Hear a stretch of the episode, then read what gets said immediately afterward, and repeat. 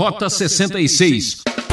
Os problemas relacionais tinham origem na verdade, espirituais. É interessante, quando acontece uma briga, uma divisão, uma confusão numa igreja, as pessoas pensam né, que isso é uma coisa que surgiu do nada.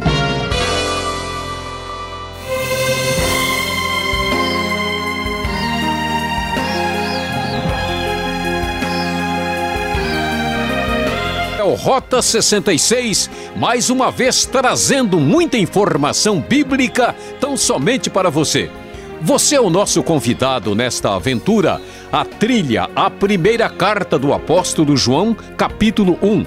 E o professor do Isaião inicia essa série com o tema Raiz do Conflito. Vamos pensar um pouco sobre as dificuldades da vida. De onde vêm os problemas? O que acontece quando tudo parece tranquilo e normal e de repente precisamos enfrentar uma adversidade? Como superar uma confusão? Fique com a gente juntos, vamos descobrir mais uma ameaça à fé genuína. É, prezado ouvinte, que mundo complicado é esse em que vivemos. Por toda parte, ouvimos falar de conflitos, problemas, lutas, guerras, desentendimentos, inimizades. Que sociedade difícil é a sociedade do mundo contemporâneo. Pois é, e muitas vezes este problema que é de ordem global se manifesta no nível mais particular, mais pessoal. As próprias pessoas não se entendem umas com as outras. E qual será a razão disso? Qual é a raiz do conflito? Pois é, por incrível que pareça, esta carta de João vai trazer revelações importantes para a nossa compreensão desse assunto. É importante destacar logo no início que esta carta de João, escrita muito provavelmente por volta aí dos anos 90, na verdade, a primeira, a segunda e a terceira carta de João, ela é escrita pelo apóstolo João, apesar de o ter havido muito questionamento a respeito disso, pelas diferenças entre as cartas e o Evangelho, a maior parte dos estudiosos evangélicos concorda que esta carta tem origem no próprio apóstolo, até porque logo no início nós encontramos uma afirmação de que o autor da carta é testemunha da própria ressurreição de Cristo Jesus. E para entendermos o que está acontecendo, devemos lembrar que o contexto aqui é semelhante ao que vemos lá em 2 Pedro, em Judas, é um grupo herético, pregnóstico que vai ser confrontado por João. E João, na verdade, durante esta carta vai apresentar aí alguns testes para saber se uma pessoa realmente é de Deus ou está no caminho dos hereges pregnósticos do seu tempo para a gente entender o que está acontecendo, a compreensão equivocada do cristianismo deles, eles negavam que Jesus uh, fora um ser humano de fato, negavam a encarnação de Cristo e a sua ressurreição, não acreditavam uh, que o ser humano, que o homem tem uma natureza pecaminosa, e assim então eles desenvolveram uma espiritualidade falsa e vejam só, eles acabaram fomentando uma discriminação de outras pessoas aqui, uh, trazendo problemas de relacionamento, um verdadeiro conflito entre as pessoas que faziam parte da própria igreja.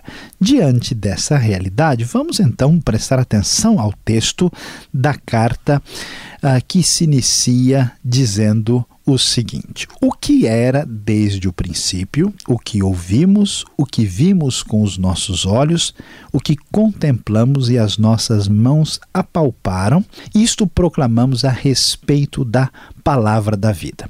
Como nós estamos aqui numa data mais avançada, então era fácil um grupo herege chegar e dizer: olha, na verdade, Cristo nunca encarnou de fato, ou ele nunca ressuscitou, ele era uma aparição fantasmagórica, uma espécie de ser espiritual.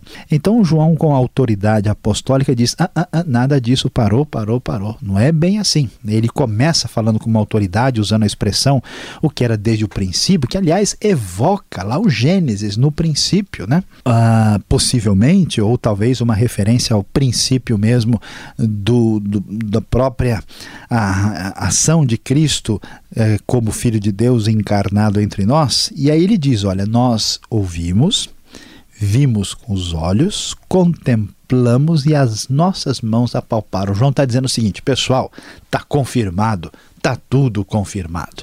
Nós, de fato, vimos. Eu sou testemunha. A coisa não é história da carochinha, não se trata de alguém que achou que viu. Não, nós vimos e nós estamos falando sobre o verbo da vida ou a palavra da vida, conforme a tradução, uma referência direta a nosso bendito Senhor e Salvador Jesus Cristo. A vida se manifestou, nós a vimos e dela testemunhamos e proclamamos a vocês a vida eterna que estava com o Pai e nos foi manifestada. Nós lhes proclamamos o que vimos e ouvimos para que vocês também tenham comunhão conosco. Nossa comunhão é com o Pai, com seu Filho Jesus Cristo. Escrevemos estas coisas para que a nossa alegria seja completa. Então veja bem que nós estamos pensando nos conflitos, nos nossos problemas pessoais particulares. E às vezes imaginamos, assim como uma pessoa doente quer tomar apenas um analgésico em vez de resolver o seu problema de saúde, a gente imagina, ó, vamos resolver os conflitos humanos que tudo bem, vamos tomar aqui um, um analgésico para melhorar a dor. No fundo, o problema é mais profundo. O problema pessoal tem origem espiritual. Por isso, meu prezado ouvinte, não despreze a teologia, não despreze a doutrina, o estudo da palavra de Deus, porque dele depende a sua saúde espiritual e pessoal. A grande verdade é que o assunto não é isolado, né? tem muito a ver com o próprio Deus e com a sua obra através de Jesus Cristo. Precisamos entender que o nosso problema de relacionamento tem raízes espirituais. E é isso que o texto começa a sinalizar. João poderia diretamente falar apenas dos conflitos. Ele diz: olha, vamos primeiro corrigir a nossa teologia, a nossa doutrina. Saibam que o que o pessoal que está criando confusão de relacionamento, de conflito entre as pessoas, eles estão dizendo uma coisa equivocada. Jesus era absolutamente divino e humano. Nós vimos, contemplamos, somos testemunhas e vamos compartilhar isso com vocês para que a alegria ah, de todos seja completa. E eu estou dizendo isso para que a gente tenha um relacionamento muito bom, ou seja, que tenham comunhão conosco baseado nesta verdade absolutamente clara do Evangelho. E aí então ele vai prosseguir. E essa é a mensagem devidamente fundamentada em quem tem autoridade, pois comprovou isso pela sua ressurreição, que nós ouvimos e transmitimos a vocês. Deus é luz, nele não há treva alguma. Se afirmarmos que temos comunhão com Ele, mas andamos nas trevas, mentimos e não praticamos a verdade. Se, porém, andarmos na luz, como Ele está na luz, temos comunhão uns com os outros, e o sangue de Jesus Cristo, seu Filho, nos purifica de todo pecado. É, prezado ouvinte, Deus é luz. Luz aqui tem o um sentido de santidade, de pureza e também de revelação da verdade. Quando a luz chega num ambiente, tudo se manifesta exatamente da maneira que é. Né? Você sabe muito bem que muita gente às vezes evita até colocar uma roupa muito clara, muito branca, porque ela logo revela toda a sujeira que está presente. A ideia da luz é a ideia de manifestar a verdade que precisa ser percebida. Então veja bem, aqui esse grupo de hereges, eles estavam se afastando da luz, estavam em trevas. E quando alguém está longe da luz e criando problemas e conflito com os outros e tem um problema teológico e espiritual, o que, que essa pessoa faz? Quem tem problemas espirituais sérios fala demais. Portanto, o que, que essa pessoa faz? Se afirmarmos que temos comunhão, tá vendo? Eles estavam dizendo. Ninguém lhes perguntou, mas eles estão afirmando: não, nós temos comunhão, nós somos gente boa, nós somos isso. Mas na prática, vivermos fazendo mal, ou seja, andando nas trevas, nós estamos mentindo. João não tem meio termo, ou você está na luz ou nas trevas, ou está do lado do bem ou do mal. Se andarmos na luz, como ele está na luz, aí sim temos comunhão com os outros e o sangue de Jesus Cristo, seu Filho, nos purifica de todo o pecado. Então é muito bom ter cuidado. Quem fala demais, proclama a sua bondade e se acha o máximo, tem alguma coisa muito fora do lugar na sua própria vida. Quando nós temos comunhão, relacionamento com os outros, você está comprovando, nós estamos comprovando que está acontecendo uma verdadeira purificação da parte de Deus na nossa própria vida. Interessante o texto sinalizar isso, né? que a, a palavra nos apresenta que quando andamos na luz, temos comunhão uns com os outros. Quem não aceita o seu próprio pecado, quem não enxerga o seu próprio erro, não consegue viver sem conflito com os outros. Está carregado de culpa, de perturbação. Quando nós abrimos o coração e falamos a verdade, aceitamos os nossos erros, vai ser muito mais fácil ter relacionamento com os outros. É, prezado ouvinte, a grande verdade é que aí está a raiz do conflito. Nosso problema pessoal tem origem espiritual. E o texto prossegue e vai dizer: se afirmarmos que estamos sem pecado, enganamos a nós mesmos e a verdade não está em nós.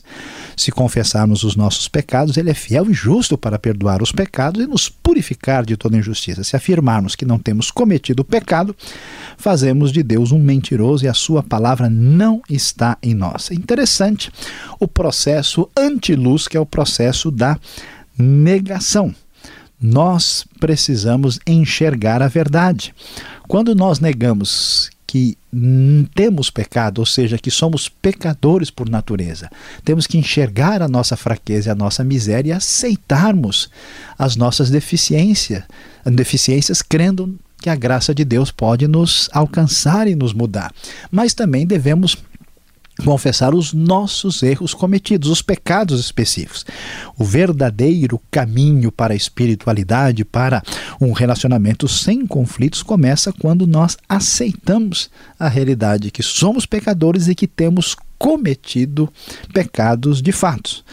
Por isso é necessário é, perceber os nossos erros específicos em vez de ficar provando que somos isso ou aquilo. O caminho correto na direção do que Deus deseja é assinar uma homologação, confessar os pecados, concordar com Deus. Deus, de fato, eu preciso da sua ajuda. João fala isso porque os hereges negavam que eram pecadores. Agora, se partirmos por uma outra direção, além de estarmos nos enganando a nós mesmos, estamos chamando Deus de mentiroso e a palavra divina não está em nós. Meu prezado ouvinte, aqui está em 1 João capítulo 1 a raiz do conflito. O nosso problema pessoal relacional, no fundo, é muito mais teológico e espiritual do que muita gente imagina.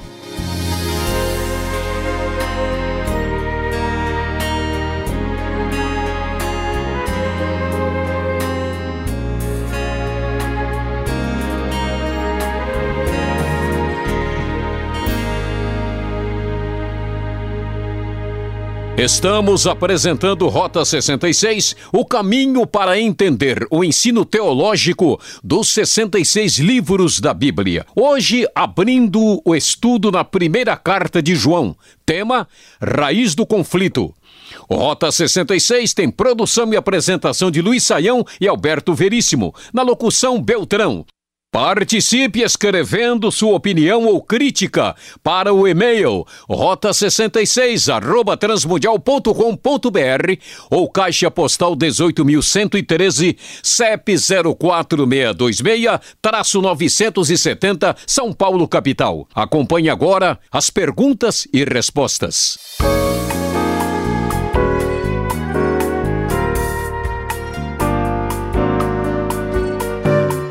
Vamos então agora às perguntas. Primeiro livro de João, capítulo 1. Você está acompanhando a exposição do professor Luiz Saião e a gente quer saber logo assim de saída, nessa primeira meditação, como saber se o apóstolo João é de fato o autor desta carta, professor. Pastor Alberto, o que nós vamos descobrir aqui é que em tese, existem algumas possibilidades de autoria. Tem gente, por exemplo, que sugeriu ah, que poderia ser João Marcos ou até mesmo algum outro ah, João desconhecido, mas nenhuma das outras hipóteses apresentadas pode ah, ser considerada com bastante tranquilidade. Nós temos aí algumas considerações que favorecem muito a autoria do apóstolo João, filho de Zebedeu. Primeiro é que esta ideia, né, de separar, por exemplo, a luz das trevas, né, a verdade do erro, estar com Deus ou não estar com Deus, é bastante é, característica do próprio Evangelho, esse estilo né, de João, a maneira de escrever com um grego relativamente simples, né? O 1 João é, é, o grego mais fácil do Novo Testamento, por exemplo, ah, é, favorece muito. Muitas expressões e frases que aparecem lá em, é, em 1 João, né? Veja quando, como começa o livro de João, no princípio era o verbo ou a palavra, a palavra estava com Deus aqui, o que era no princípio, há muitas, muitos paralelos. E além disso, toda a informação assim da igreja primitiva que nós temos faz referência às cartas sendo do apóstolo João e que foi líder importante na região de Éfeso, inclusive se imagina que esta carta que só adquire mais perfil de carta um pouco mais para frente, né, que a gente descobre isso, a princípio parece mais um tratado teológico inicialmente, é, é, é que ela deve ter sido mandada para as igrejas da região da Ásia para lidar com esse problema pregnóstico que acontece no final do primeiro século. Então, nenhuma outra alternativa mais razoável surgiu para descaracterizar essa possibilidade uh, que nós temos aí do autor como João. Agora, interessante como é que começa esta carta, né? Porque João insiste tanto em dizer que viu, contemplou, que a mão tocou, apalpou. Por que este relato aqui? Olha, pastor Alberto, o problema que toma conta da situação aqui tem a ver uh, diretamente com a negação da realidade do que aconteceu com Cristo Jesus, a sua encarnação e a sua ressurreição. Como nós estamos aqui por volta dos anos 90, então não era nada difícil o pessoal chegar e falar: não, Cristo apareceu espiritualmente. Não, na verdade ele não ressuscitou, que era um paradigma desse pensamento pré-gnóstico que desvalorizava a matéria. Por que, que eles negavam a ressurreição? Exatamente porque não faz sentido voltar para o corpo material se a matéria é ruim e a essência do mal. Então eles começaram né, a entrar por um caminho uh, teologicamente errado. Então João faz questão de dizer: olha, peraí, vocês estão teorizando bonito, mas eu peguei, eu vi, eu sou testemunha de que Cristo esteve entre nós de carne e osso e que ele de fato ressuscitou. Então, isso é fundamental. Paulo vai dizer que se Cristo não ressuscitou, a nossa fé é vã. Portanto, a base histórica da verdade do evangelho deve ser claramente enfatizada e valorizada conforme os ensinos do Novo Testamento.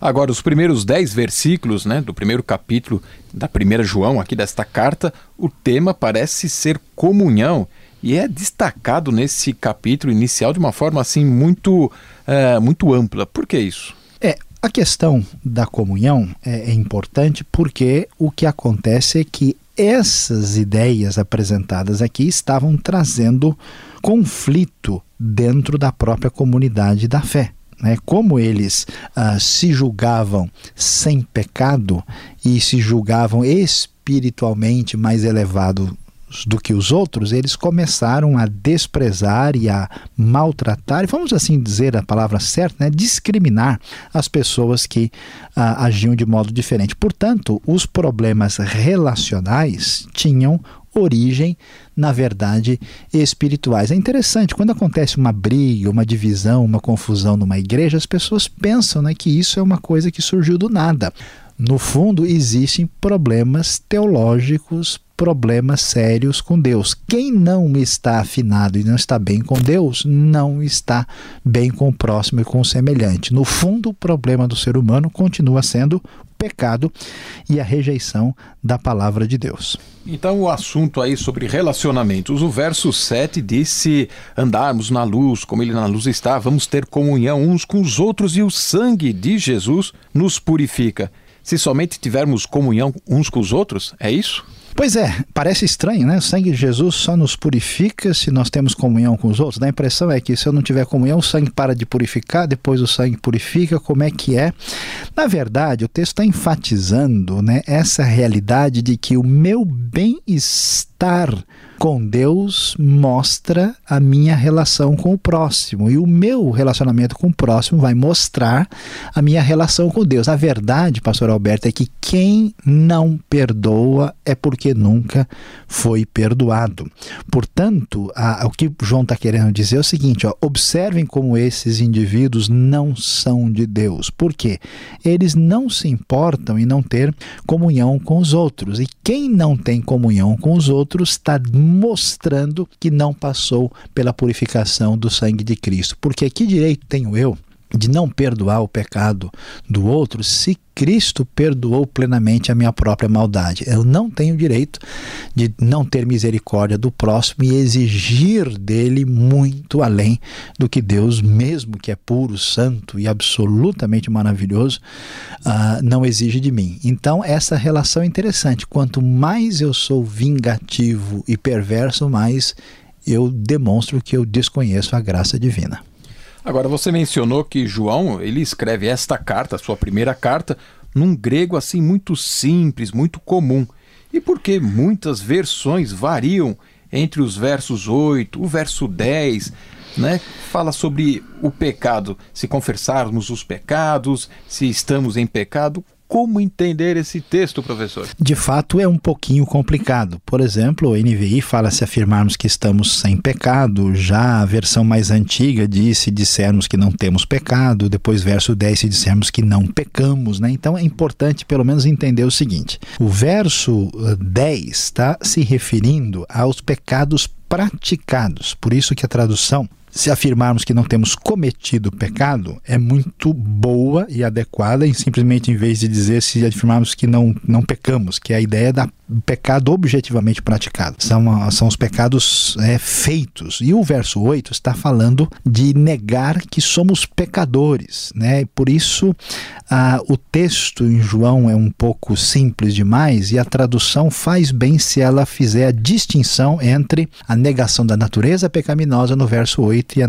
e a negação da prática do pecado no verso 10. Nós vamos continuar estudando a carta, mais adiante nós vamos ver que problema é esse, que pecado que está sendo considerado quando estudarmos aqui plenamente a primeira carta de João. Bom, mas antes de seguirmos em frente com o nosso estudo, vamos agora à aplicação desta mensagem para você.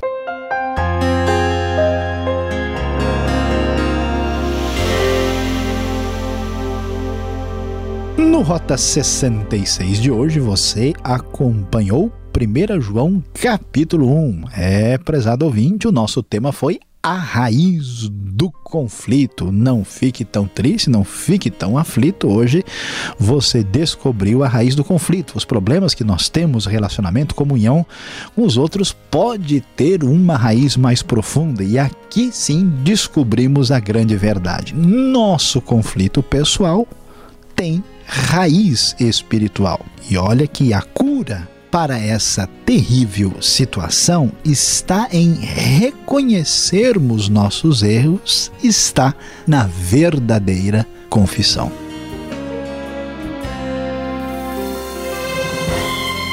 Chegamos ao fim de mais um programa Rota 66, que volta nesta mesma emissora e horário para a continuação deste estudo sensacional. Rota 66 é uma realização transmundial. E não esqueça, acesse o site transmundial.com.br. E a você ouvinte, tudo de bom e até o próximo programa.